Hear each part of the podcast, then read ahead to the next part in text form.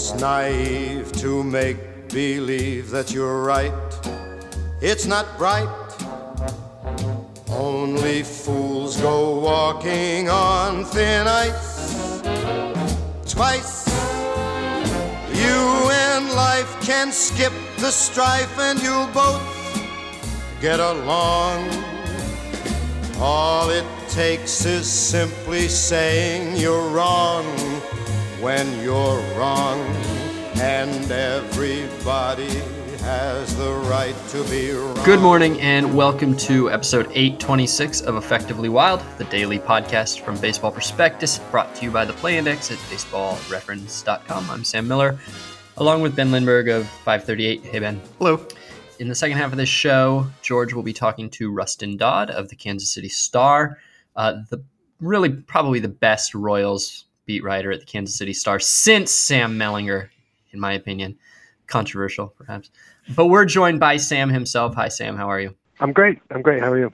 Good. You uh, wrote the essay for this year's Baseball Prospectus Annual on the Royals. So that's what we're going to talk about. One of the things you mentioned, uh, in fact, the thing you led with was David Glass, the owner's uh, patience uh, with the team that took a long time, obviously, to find its way to the World Series, and it's his patience with the general manager Dayton Moore. And very few uh, GMs or even baseball people have probably seen their reputation rehabilitated quite so much in the last few years as he was or as his has. And I'm curious how close to losing that job you figure he was toward the tail end of the Royals um, losing seasons. Yeah. Um, so David Glass is is kind of, um, I, I, guess, like a lot of owners, you know, very close to the cuff or whatever. Uh, so it, it's hard to know for sure, but just kind of being around the team and and going on feel, I, I think he was decently close, but I don't think it was ever like, you know, a stay of execution kind of thing. I, I don't think it was ever, you know, I'm going to do this in less. You know what I mean? Like I, I think that patience was wearing certainly around 2010 when uh, they fired the manager, and um, there was kind of a, a bizarre happening around that um, when when you know Dayton Moore took over in like June of 2006, and um, Buddy Bell uh, was the manager then, and and he quit toward the end of the year, and uh, or the end of the next year. I'm sorry. And um, when Dayton hired a new manager, he said, "This is the most important decision I will ever make with the Kansas City Royals." And and he hired uh, a guy named Trey Hillman, um, who actually at the time was was kind of a hot managerial candidate. The Yankees were said to be interested in him. He was um, in Japan. Uh, managing a uh, low money team uh, that had won with pitching and defense, which was basically exactly what the Royals were trying to do. And uh, so the the high it was certainly outside the box because Trey had never, you know, coached, manager, played in the big leagues. But you know, they they they took a chance, and and it was a disaster. It was a disaster, like literally, basically from the beginning, from the first spring training. And um, wait, wait, what what what happened during the first spring training? How, what, how was it? I mean, how was it so obviously a disaster that quickly? Well, I mean, so the you're gonna think I'm making this up. I promise you this happened. Um, I, I can't remember. I think it was a home game. I think they were in Surprise and they were playing, you know, a Cactus League game, and uh, they they won the game on a, a walk off hit by uh, God, I can see his face, Ryan Shealy. Ryan Shealy hit this walk off hit um, that won the game. And uh, you know the team's excited, you know, in the, in that kind of like we all know it's spring training kind of way, you know. And uh, Trey reacted by uh, hurting the players on the field like right around home plate and just laying into them, just lighting them up for like base running mistakes that they made and like weird things like that. As as people confused fans are like leaving the stadium and looking like, what is going on?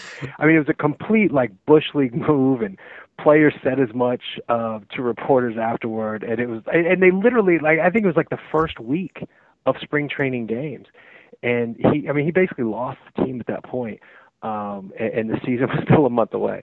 Uh, and, and there there was just you know there, there were more examples like that, but that's the most obvious and the first one, and, and kind of my, one of my favorite Trey Hillman stories. So um, anyway, like Dayton thought a lot of Trey, and it was about 2000. So they lost they kept losing, and you know, it wasn't all like this is a whole different conversation we have. I think the impact of managers are almost always overrated, but because um, they had just bad players, right? Like I don't know how you win when you know you have no pitching and you have no defense, you have no real strength on your team. But um, in in in May, late April, early May of 2010, it was kind of happening for Trey. It was like this is bad. The players have kind of quit on him. Um, you know, he's doing goofy things like um, you know fining guys if they're not catching pop flies with two hands, like things like that. And um, but Dayton was very loyal to Trey, and he basically said, I forgot his, his exact words, but I believe in Trey. I'm not going to fire him. You know, this is my guy. And then like a few days later, there's a press conference where Trey Hillman's fired. And so something happened there. I don't think that Dayton did a 180 in those two days. You know, I, I think it's pretty apparent that um, the owner um, made a decision, and and I would argue a smart decision. And so I think maybe there would be the closest that Dayton came to be to being fired. Um, you know, the next chance for him to be fired would have been 2012 uh, when they had a really disappointing season. But I, I think I think it was close, but I don't think it was ever like, you know, I'm I'm I'm there and I need to be talked out of it. So it seems like some combination of faith or loyalty or patience is a defining feature of this front office and this field staff, and you could imagine that being something you could criticize if you know a few games had gone a, di- a different way over the last couple years and the Royals hadn't made it as far as they did. But of course, they did make it that far, and they have distinguished themselves as really one of the best postseason teams of all time, at least as close to that as you can get in you know a couple postseasons. That extends to Ned Yost's managerial style, which is sometimes criticized, but really doesn't like to pinch hit, doesn't like to make a lot of in-game moves, and just kind of lets his players make their own decisions to a very surprising extent. So, do you credit that for things like Alex Gordon staying around at a discount and maybe the team being able to keep its core together thus far and make it as deep into October as it has?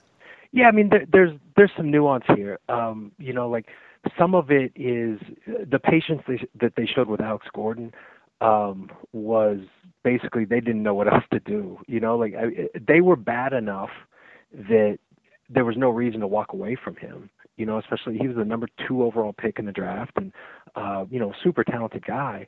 So, and, and they weren't good enough to just be like, well, can't use him anymore. Need to give somebody else a try. So they stuck with him. You know, kind of just they, they didn't know what else to do. They they did move him from third base. He came up as a third baseman, um, and they moved him to left field you know, which was kind of strange because uh, when when he was drafted, the Royals had a third baseman who was uh, Mark Teahen was his name, uh, hilarious, like awesome guy, um, and he was actually like the the Royals Player of the Year the year before, but um, they moved him to right field to make room for Alex Gordon. So now, you know, three or four years later, Gordon has moved to left field in part just for the Royals to just screw it, you know, like clear his mind. Let's see if he can get out of this. And and also a lot of it was that they had Mike Moustakas coming up through the system. So, you know, Gordon kind of kicked one guy out of third base and then uh, moved to make way for another one. So, you know, and the move to left field, if they were a better team, I do wonder if they would have traded him and tried to get, you know, something in return. But there was no point, you know, they they were just a bad team. So a bad team doesn't get rid of talented players, uh, you know, especially when they'd be uh, selling low like that. So th- there's a part where I think they got lucky a little bit. I, I think it's fair to say, but um, you know, I think a lot of the other stuff.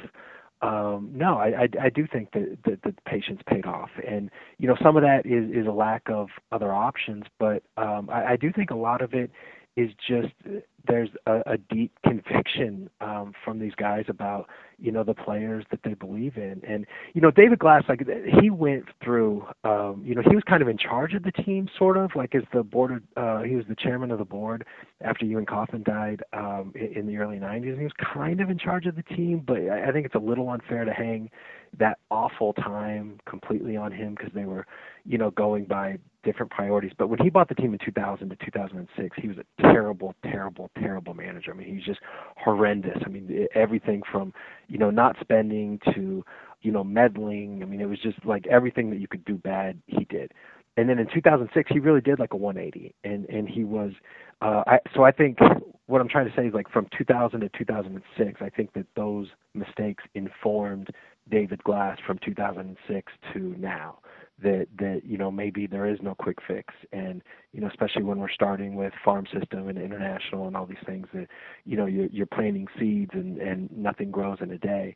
So I, I think that was part of it too. But they, they caught some lucky breaks along the way. There's no question. But um, you know, you can't find a single team that's ever won a championship. I don't think in any major sport without catching some lucky breaks. And I think you've written about whether the Royals plan to zig where every other team was zagging or whether that just sort of happened or whether you know they valued the same things that they had valued previously and everyone else changed and they didn't and it worked out in their favor so you know whether it's defense or athleticism or contact hitting or all those sorts of things. Do you think that that was a conscious decision on their part a few years ago that they sat down and said teams are not prioritizing this stuff and we think we can get undervalued players? Or is it just sort of a philosophy that they had that serendipitously worked out? I think it was. It's a little bit of a combination, but I think it's a little bit more of the latter. Like when um, when when Dayton took over, the first move that he made um, and now I can't even remember who they traded away. Um, it was a relief pitcher. Um, I forgot his name. He turned out to be a good player. Turned out to be a really bad trade for the Royals. Um, J.P. Howell, um, who had some good years with the Rays, and and they traded him to Tampa uh, for Joey Gathright, who you know turned out to be kind of nothing except he could jump over cars and put videos of it on YouTube, which was awesome. Right. But as a baseball player, he was less than awesome. And but I do think I, I remember that trade is kind of symbolic because um, you know, the Royals couldn't play defense and they were slow and they played in this enormous ballpark. And, you know, Dayton did, you know, sort of identify that as, as something that needed to change. If we're going to win games uh, in this big ballpark, especially with how expensive power hitting is, you know, let's sacrifice that and get some speed. That's something that we can, you know, that is generally cheaper. Um, it is a, you know, to use the use the term an undervalued asset.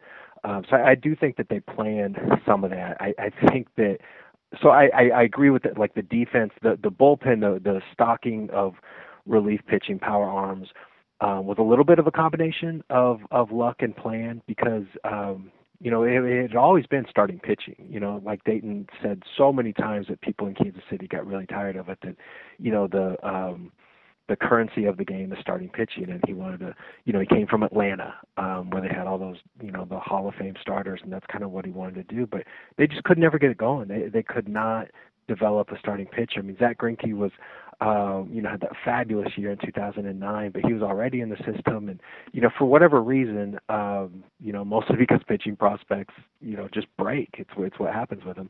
Uh, but they had a really hard time with that. But they did. They were able to stock a lot of uh, bullpen arms as sort of a, a backup plan.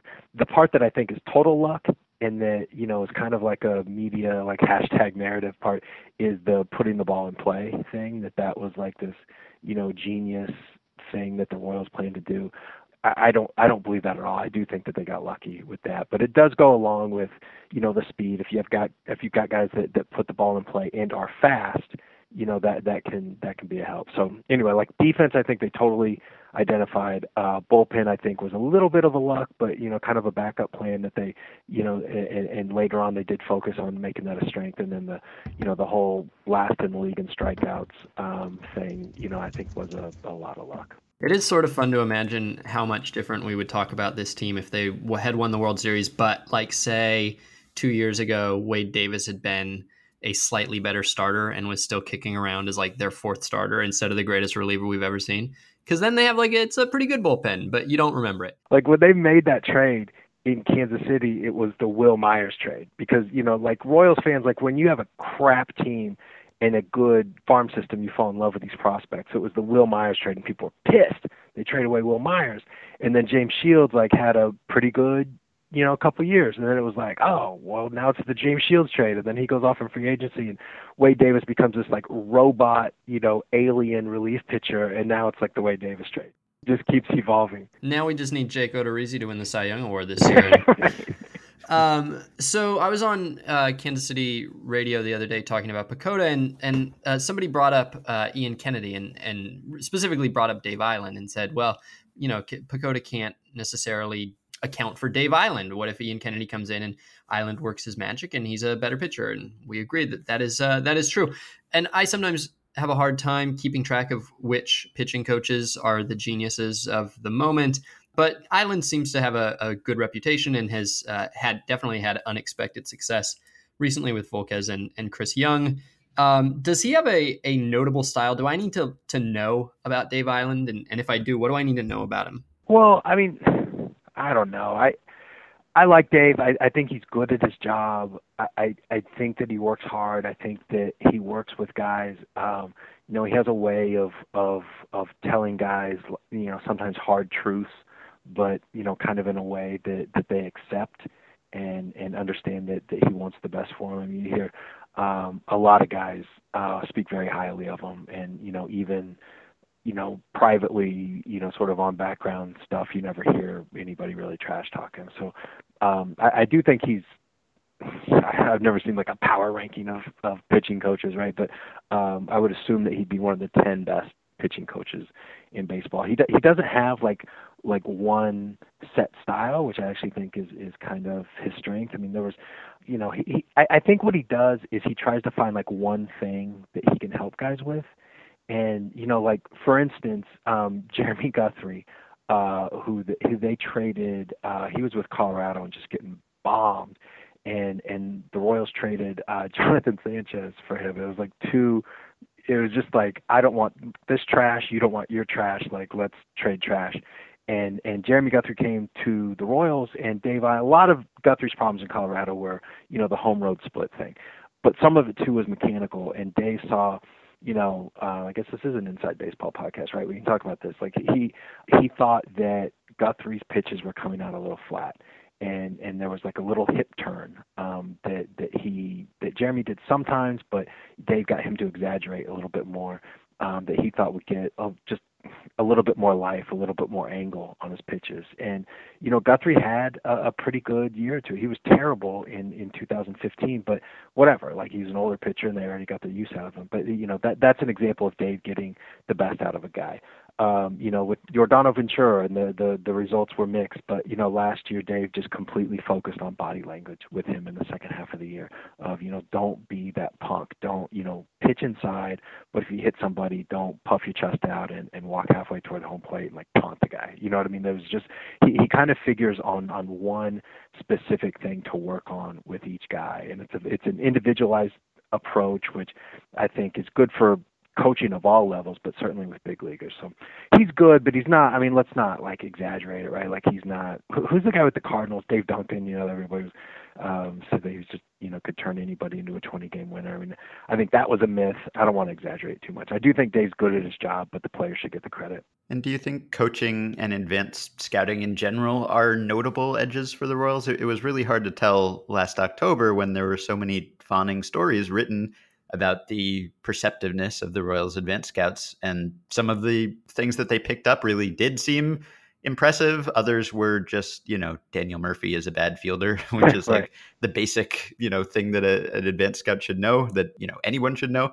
So it was hard to tell. And of course, you know, for every impressive story from the Royals advanced scouts, maybe there's just as impressive a story from the opposing teams that didn't get told for whatever reason. So is there yeah. any way to tell whether that's a really significant edge for them? I, I think it's an edge, I guess. Like, but you're right because like the Royals won the World Series, so like that's you know they get the ultimate you know scoreboard, the ultimate yeah. success, and so whatever positive things you write about the World Series champion, it's like well, it's true they won the World Series. Uh, I, I, I when you talk about the the you know the, their analytics people, um, I, I think that's been a, a, a huge evolution um, with Dayton. Like when when he got to Kansas City, it was like, I mean, he, was a very much an old school like scouts guy, and and he still has that, but he's done a much better job. I would kind of say in the last like maybe four or five years of of really um, listening to analytics, and you know the tie still goes to the scouts for sure uh, in the Royals front office. But you know, Mike Groopman and, and, and that group that the Royals have have, have become you know much more of a part of, of what they do, both in, in scouting, um, amateur talent, um, you know, potential uh, big league acquisitions, um, you know, in advanced scouting. But the the coaching and I guess this goes along with ad- advanced scouting as well. Um, I, I do think the Royals have a really good group, and um, I'll give you two examples specifically, and they both happened at big moments. Um, one was the wild card game from 2014, and it is hard to overstate how much Jon Lester had just crushed the Royals' souls over so many years. Um, I mean, he, the, the Royals just could never, ever, ever hit this guy. I know he's a really good pitcher, but even by that standard, uh, his numbers against the Royals were just dominating, and that happened to be the guy that um, that they were facing in that you know winner winner go home uh, wild card game, and, and and that's how it had been lining up all September. The Royals knew it, and it was kind of like this. Damn, you know that's the guy we face. Uh, the Royals got a tip that Jon Lester, and and it's it's funny, like everybody knows this now, but nobody knew it at the time that Jon Lester never threw to first base, that he just had this like thing, this like kind of mental block, and and the Royals got a tip that that's what was going on, and they exploited the dog out of it and they ran it every time and they did get a little lucky. The a starting catcher got hurt uh a thumb thing. He took a ball off a thumb. Um the backup couldn't throw so it was just like you know open season uh on, on the base paths and that i think that opened up this sort of like this guy is not invincible. We can get to him. And that was a that was a coaching point. That was um you know something that they did uh strategically that really opened something up and um, you know, if they lose that wild card game, I'm telling you, there's every chance that Ned Yost got, gets fired. You know, because that, that Yordano Ventura saying in the sixth inning, you know, a lot of people would have would, the, the the story would have been, you know, he can get him there, but they need somebody else to to take him the rest of the way. The other part was in the World Series this past year, and you know the the Daniel Murphy thing. Yeah, he's just a he's just bad at defense, and everybody knows that. Uh, but there was another minor little coaching point um, that David Wright, you know, couldn't really throw, and and he was making some sacrifices in his timing um, and things like that, and, and you you could you you could get an extra step on him, and and not just that, but the Mets first baseman. I'm terrible with names today for some reason. Who, who's the Mets first baseman? Duda. Duda, that's right. Duda Duda couldn't throw either, and so those were two guys that you could take advantage of. And so that ground ball, when when uh, you know Haas hits the double, and then he's on third base, and that ground ball goes to David Wright. And um, when that ball goes to David Wright, usually the base runner goes back to the bag, right? But because of you know what they had told him in those advanced scouting meetings, Haas didn't do that. He kind of he froze a little bit, maybe took an extra step, half step, whatever, and as soon as he saw Wright committing to what was going to be a lollipop throw because his arm wasn't at full strength, you know, Haas took off. And he also knew that Duda couldn't throw, that his arm was, you know, average to below average in strength, but it was also inaccurate was the bigger problem.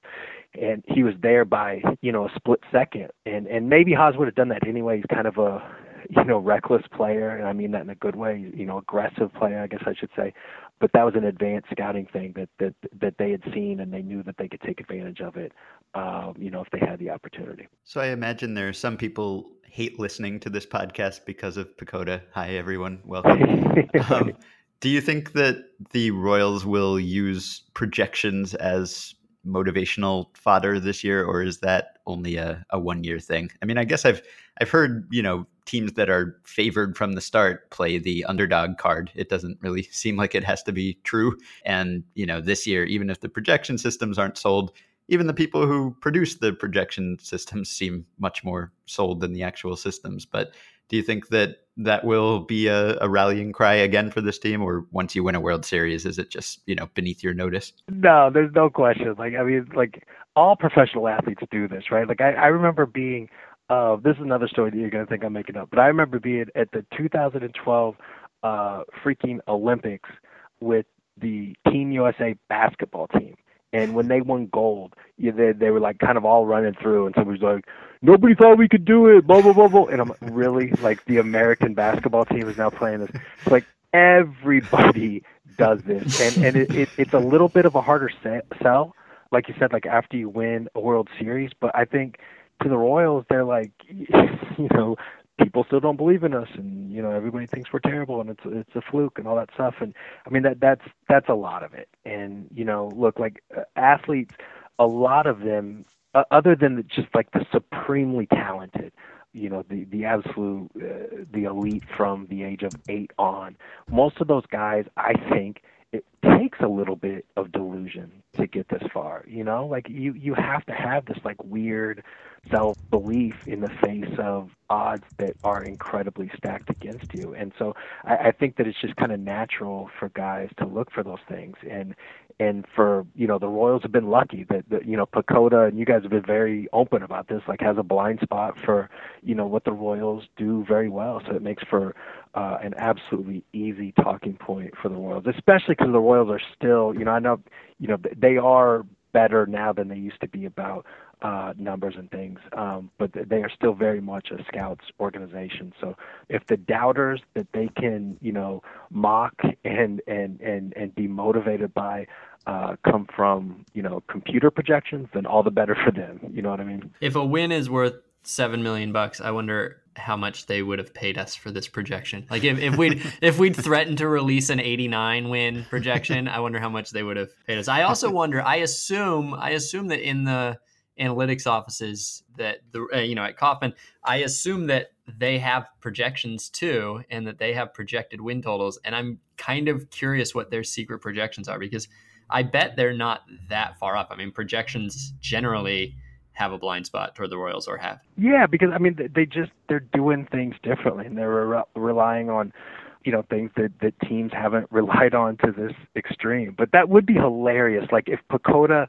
like said that they were like 97 and a half wins was like the the projection or whatever. Like I wonder if Ned, you know, like w- would he okay, well maybe computers aren't all bad. You know what I mean? Like uh, would would he have to admit it or would he still be like ah they're just trying to set us up?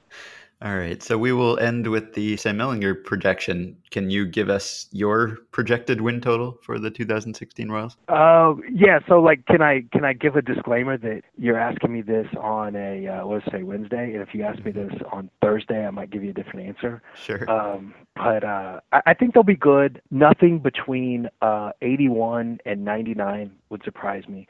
But if I had to have like a, you know, if, if you're if you're hold me to an over under. I think I would say like 86, 87. Um, and maybe that sounds weird. They won 95 last year. They have mostly the same team back with some guys that, that maybe should be better. But I, I just the the track record of teams that that win a World Series, um, you know what they do the next year is just um, it's it's hard to ignore. All right. Well, you can read Sam's coverage at the KC Star. You can find him on Twitter at Mellinger. Thank you, Sam. Yeah, thanks for having me. All right, and after the musical break, you will hear George Bissell talk to Rustin Dodd, the new Royals beat writer, also for the Star.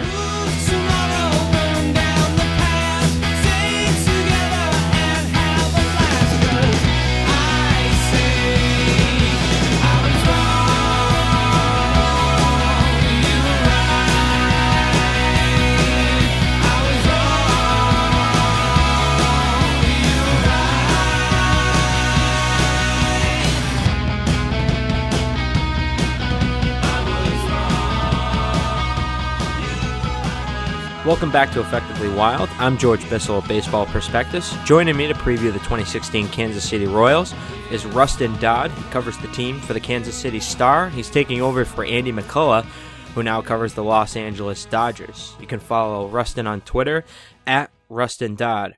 Rustin, first of all, thank you for taking the time out of your schedule. I know things are starting to heat up out there in Arizona. It's great to have you on the show. No, well, thanks for having me, George. I appreciate it if you're listening to this podcast, you're probably aware that Baseball Prospectus's PECOTA projection system forecasted the Royals for 72 wins last season.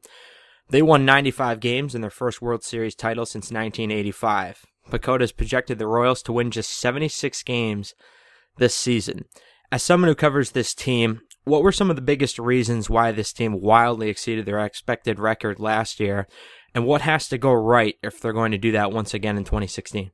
Yeah, so I think, I mean, there's a couple of things. Um, at least last year, maybe just uh, things that are more difficult to measure, like the defensive metrics or or how, how good the bullpen is, and it, I, I think maybe it's it's more difficult to put numbers to those in, in terms of um, where you know the projections might have missed it. But I think you know offensively, it, it's not too difficult to just look at the specific players that overachieved last year and say, okay, this is where some of those some of those wins came from. I mean, Mike Moustakas had never really uh, broke out in his career as of you know as of before last year, and he had a his career year.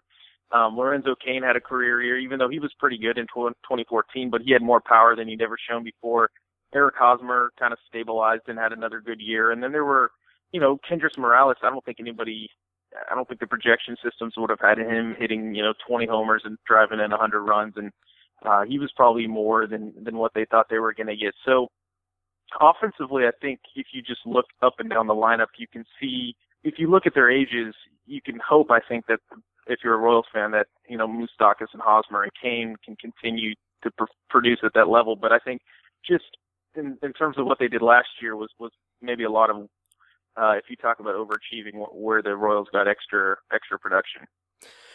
It, it seems like they really outperformed expectations, and one of the reasons why you hear you heard this a lot late last season, but it felt like they were a core that really gelled together. Clubhouse chemistry isn't is such an interesting variable because there's no real good way to measure it, but it seemed like this was a core that all came together. They developed at the same time at the major league level. And it felt like they had a confidence in big moments that someone was always going to come through when the pressure was on. Did it seem that way to you as someone covering the team late last year?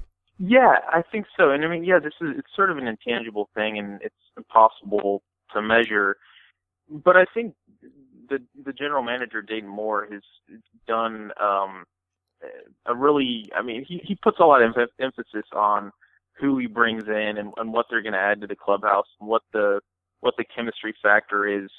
Um, so I think you know a, a lot of it was you know guys getting older and spending time in the big leagues and finally just kind of finding their way. But but I do think that there is something, even though it's not measurable, there is something to the to the fact that the Royals had all those comeback wins in the playoffs and the way they were able to kind of perform in the clutch. Um, there's something about the makeup of the team, and you know, this essentially was the core of this team.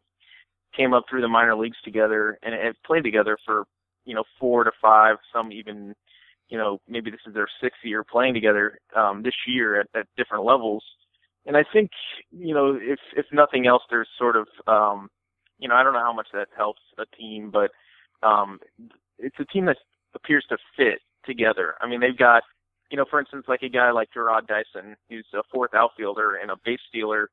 You know, he's been playing with Eric Hosmer and Mike Moustakas essentially since the minor leagues, and you know, there's other examples of that. But you know, he's a former 50th round pick who had pinch ran in the ninth inning, or not the ninth inning, but the last inning of the World Series stole a base and then scores the go ahead run. So I just I feel like a lot of that chemistry is just the way the team was put together. I think that they're they're a team with not a lot of flaws. I mean they're they're kind of they can win games in different ways, uh, even though they don't necessarily maybe have a strength aside from maybe the bullpen and the defense that really that really stands out. Have you had a chance to talk to any of the Royals about PECOTA's 76 win forecast yet? And if so, what's been the general reaction within the organization or that clubhouse? You know, I haven't talked to any players about it. General uh, Dayton Moore discussed it a little bit and was essentially said, you know, he doesn't pay attention to that stuff. It's sort of meaningless and you know basically depend on how well the players perform this year. But I do know that last year, I mean, they the players really did. You know, I mean, professional athletes will use anything as motivation. So, you know, if it wasn't PECOTA, it was it was going to be something else, I suppose. But um, they really did use that number 72 as sort of a, a, a way to feel disrespected after they went to the World Series the year before. And I would guess that you know there'll be some who will essentially say they're not paying attention to it. They'll they're you know kind of laughing it off or whatever. But I would I would also bet that a lot of the guys on the team will use it as as motivation. Essentially, I mean, you know, um, like like I kind of said, I feel like you know athletes are to find mo- motivation wherever they can find it. And if after you win the World Series, somebody's saying you're to win 76 games, whether or not they understand what the projection is or the the formula or anything like that, I think they'll they'll definitely uh, probably use it in some way. Yeah, they keep that secret formula locked up somewhere. I don't I don't have the keys or yeah. the combination to that, so uh, but it, is so much fun to talk about this time of the year, uh, and it's really been central in, in, the Royals' run the last two years. Uh, but we have some current news to talk about. On the first day of spring training, the Royals handed out contract extensions to general manager Dayton Moore and manager Ned Yost. However, one of the glaring contract situations they have yet to address is that of catcher Salvador Perez. He's got three years of club options left on his deal, but over those three years, he's getting paid less than $15 million. Is the team actively pursuing a long term extension with Perez, or at the very least, looking to rework his existing deal this spring? So there have been some some discussions between the two sides about uh, restructuring a deal or reworking it. Um, and in fact, he's got three option years beyond this year. I mean, this is the last year of his four uh, five year deal that he signed before the 2012 season. Uh, which was a five-year, seven million dollar deal. Which I mean, those those were some you know pre-arb years, but still, it's been a steal for the Royals. The problem is, is that Salvador Perez, if he plays through his current contract, will be 31 or thereabouts when this contract comes up. And you know, the Royals I think would probably be be happy to maybe tack on a few extra years to the additional contract that that he has right now and, and to guarantee him some more money. Um, but I don't know that you know Salvador Perez's side wants to uh, agree to a contract where he's going to be signed through a catcher signed through age 33. I mean, I think if if Salvador Perez wants to do a deal now, he's going to want a you know a little bit longer longer deal, something that takes him maybe age 34, 35, because I think there may be some thinking that if if he goes to free agency at 31, he'll he'll still hypothetically or potentially be a pretty valuable player at that point and could and, and could sign a, a, a good deal. So I, I just think there's you know the Royals as as you know they're as much as they can afford to pay Alex Gordon seventy million over the next four years, and they can sign Ian Kennedy for seventy million. I mean, they've got to be kind of con- cost conscious about how they give out contracts. And if you've got a guy like Salvador Perez signed through the next three years after this one at, at that sort of market rate, I I just feel like part of the Royals I think is is thinking, well, we signed this guy. Why, you know, he agreed to the deal. We've got him under contract. Why do we need to, you know, give him more money if it's if it's going to hurt us in the long run? So, I think, you know, both sides have discussed it in in some capacity. I'm not sure how serious those talks have been, but I do think there's there's a lot of room that both sides are going to have to close or close the gap, I should say, and um, b- before they find something that both could agree to. You touched on it a moment ago, but Alex Gordon is one of the most iconic Royals in, in the franchise's history now. And how important was it for the team to re-sign him this offseason? You mentioned it was $70 million, but uh, it feels like this is a move that they were comfortable making. Yeah, I mean he he just turned 32, um, so obviously he's on the other side of the kind of the aging curve, and I think he's the type of player that's always taking care of his body. Um, and so barring barring injuries, I think he can be a productive player for the next couple of years. Um, and and be, you know, if if not the Royals' most valuable, you know, position player, you know, maybe in their top three. Um, but I think even from an just an intangible standpoint, his return, I mean, is just is huge for not only the the city of Kansas City, but also just the franchise. I mean, he's essentially the team leader in the locker room. If you can be if you can be a team leader and not really say a lot, I mean, he's sort of the silent leader that it, it, the younger group kind of looks to as sort of the as the guy. So I mean, I think he takes a lot of pressure off Eric Hosmer and um, and Mike Moustakas and Lorenzo Cain, um, and he's sort of kind of held up as kind of the the model royal, you know, the guy that everybody looks to and and should emulate. So I think he would have been a huge loss. Not just, I mean, I think they could have, eh, you know, if they would have went out and got something comparable, you know, I think they could have patched it together and maybe not been hurt, you know, this next year or the year after. But um, I think that he basically his return, although they did lose Ben Zobrist, but his return basically is the, the entire core is back from last year. Um, and so I think you know there's just a lot of confidence uh, that they'll be that they'll be in position to make another run looking ahead to 2016, center fielder Lorenzo Cain, he was outstanding in the postseason back in 2014. He really built on that. Last year, hit 307 with 16 home runs and 28 steals and 604 plate appearances, all while playing gold glove caliber defense. According to baseball reference, he finished fourth in the American League in wins above replacement, trailing only Mike Trout, Josh Donaldson, and Kevin Kiermaier. does it seem like nobody outside of Kansas City is talking about how good Lorenzo Cain is right now? He's a guy who's in the prime of his career. Yeah, I, I think there's there's some of that. I mean, he's you know a lot of times people, especially last year, I think when when the Royals were going through the playoff run, it was easy to kind of look at the Royals and say, wow, you know, they're a team. You know, they're this team. They they don't really have any superstars. You know, they don't have any of the you know these big name players, but like Lorenzo Cain was essentially giving them superstar production last year for for a lot of the year, and, then ended up third in the MVP voting. And he's, you know, I think he's he's a little older than maybe people think because he's on the other side of 30, and was sort of, I mean, the classic Lorenzo Cain story, of course, is that he was late to baseball and didn't really start playing until his later years in high school. So he's always been sort of a, a, a late bloomer, I suppose. And so I think if you're, you know, being optimistic on Cain, it's that, you know, everything he's done so far in, in getting incrementally or incrementally better is that it's going to continue at least for another year or two, and that he might even have, you know, a little bit more room to grow. Um, at least, at least, um, won't be taking a step back from what he did last year. So I, mean, I do think there's, you know, there's an argument to be made for that. I mean, I, he was, he was so good last year, just adding power to his kind of defense and his ability to beat out balls. And you know that's that's kind of another thing about Cain as well is that his if you're looking at it from the numbers perspective, his BABIP is always really high. So it's probably always he's always sort of a guy that people look to as saying, oh, he got kind of lucky last year. But you know, if you watch him play every day, he's the sort of guy that beats out so many balls and gets so many sort of um, cheap base hits that add to his average that you you kind of just expect it in a way. And so I think you know for the Royals, he may if he's not their most important player, he's probably in their top you know three or four. He's the type of superstar it's hard to appreciate him unless you're watching him day in and day out and just see how consistently good he is, like you're talking about, uh, just the little yeah. stuff day to day. The Royals' offensive catalyst, Alcides Escobar. How long can this team realistically continue to have him bat leadoff? Is that a topic of discussion for Ned Yost and the coaching staff?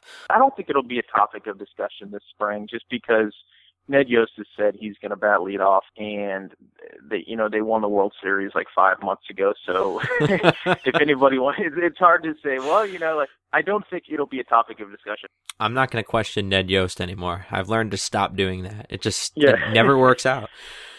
You touched a little bit on Mike Moustakas at, at, the top of our conversation, but it seemed like it was a really a, a tale of two halves for him last year. In the first half of the year, he hit 301 uh, started spraying line drives all over the field, going the other way at a 44% ground ball rate. Then in the second half, he crushed 15 home runs and his ground ball rate dropped all the way down to 35%.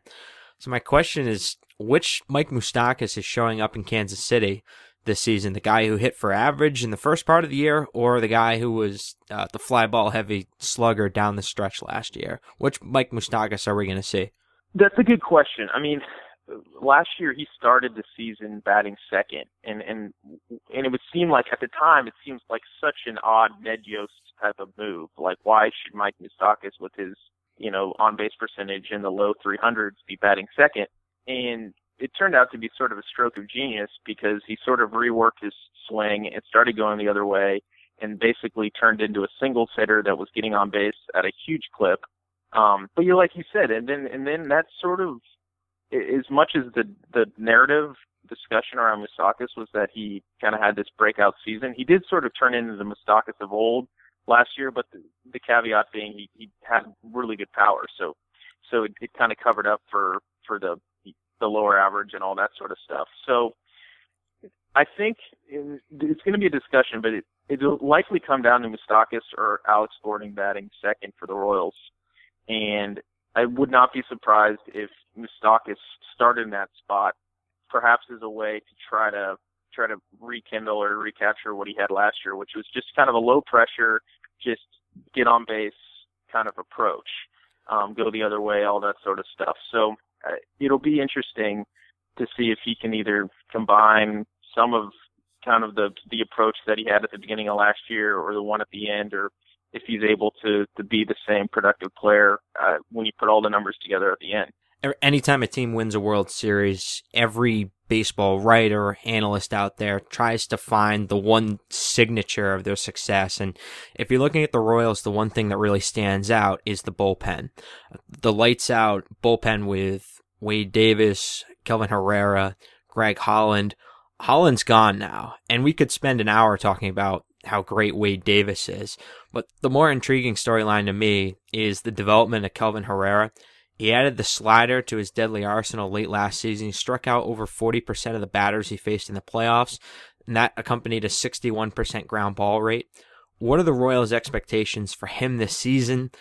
How good is that slider that he added? And is he the sort of the key to this entire pitching staff to sort of bridge the gap between that rotation and Davis at the back end of the pen?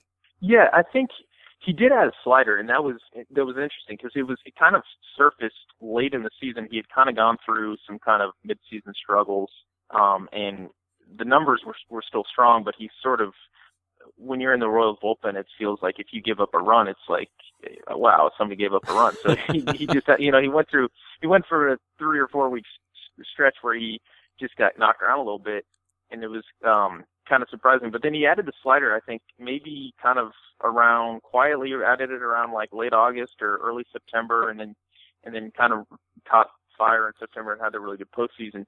I do think that there's a possibility that he could slot into the eighth inning guy and be, basically be what Wade Davis was um, before. I do think that they they have some other options. I mean, they could they have Joakim Soria. They signed him in the off season, um, and they also have Luke Hochevar, who did not have a great season last year, but he was coming off Tommy John last year and was better in the postseason as well. So I think if he, if he Luke Hochevar could could kind of duplicate what he did in the 2014 season, or I mean I guess it was didn't that was the the season he missed. So it would be the 2013 season. Then mm. you have sort of another bullpen weapon um, that you could slot in as a, either a seventh inning guy or an eighth inning guy. I think you know all things being equal, I think Herrera is the guy that you probably want in the highest leverage situations.